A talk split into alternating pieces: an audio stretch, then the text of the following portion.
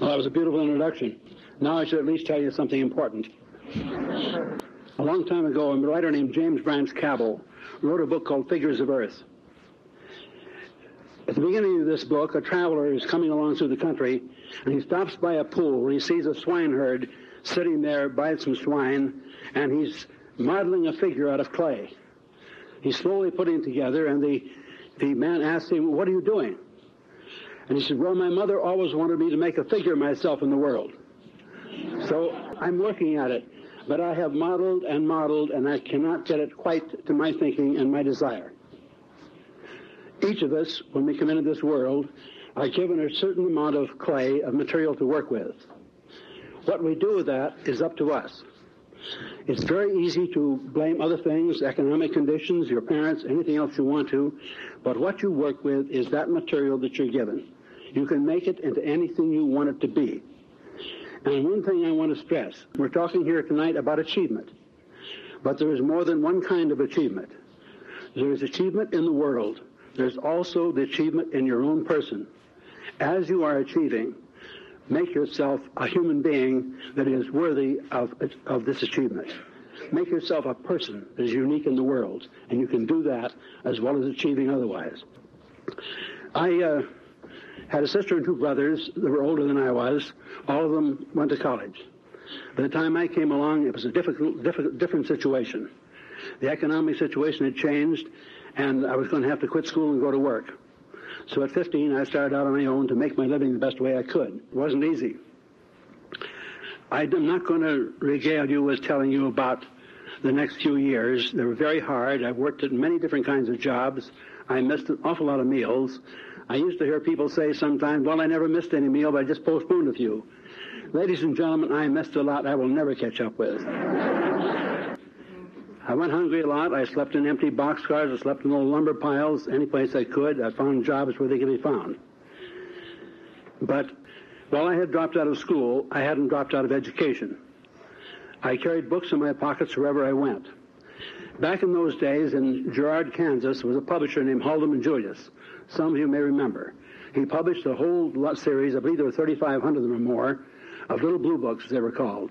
They were about the size of a playing card. And they uh, ran all in size from 15 to 56 or 60 pages, maybe, maybe more. I've forgotten exactly. But they had all the classics, many good books on all the sciences, on various aspects of culture. I carried these books in my pocket wherever I went.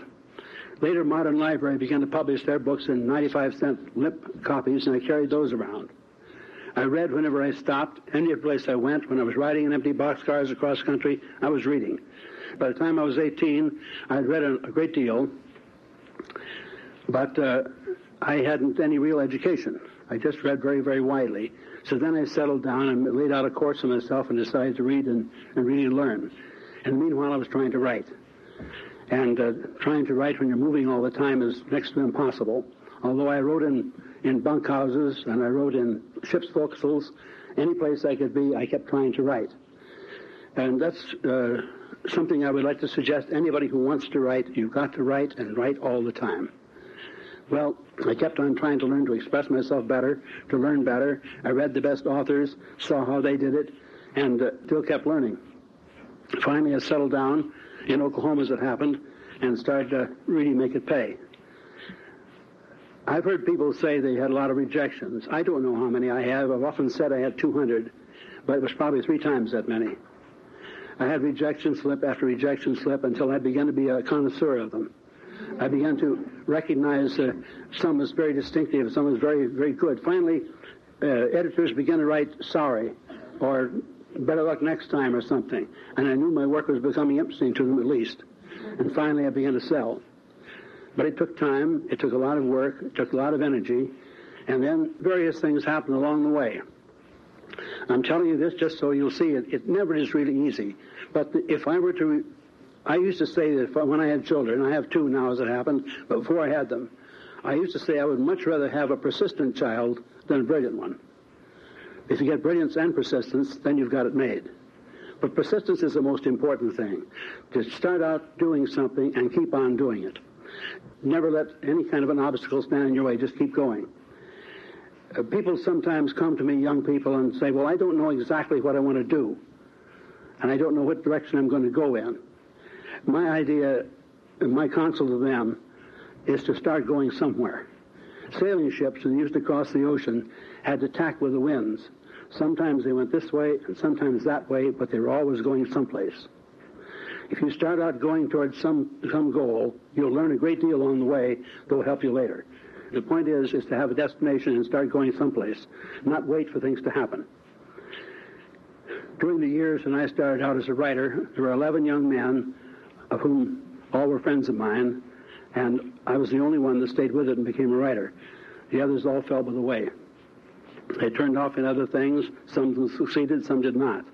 But they lacked the fundamental thing that was absolutely necessary, and that's persistence. One can always get better. Writing is a field in which no matter how good you become, you can get better. No matter how much you know, you need to know more. It's a time when you have to continue learning all the time. If you sit on your hands, you're never going to get anyplace. Dead writers sell no tales, believe me. But the thing I want to impress on you, the thing I want to say again is what I said at the very beginning.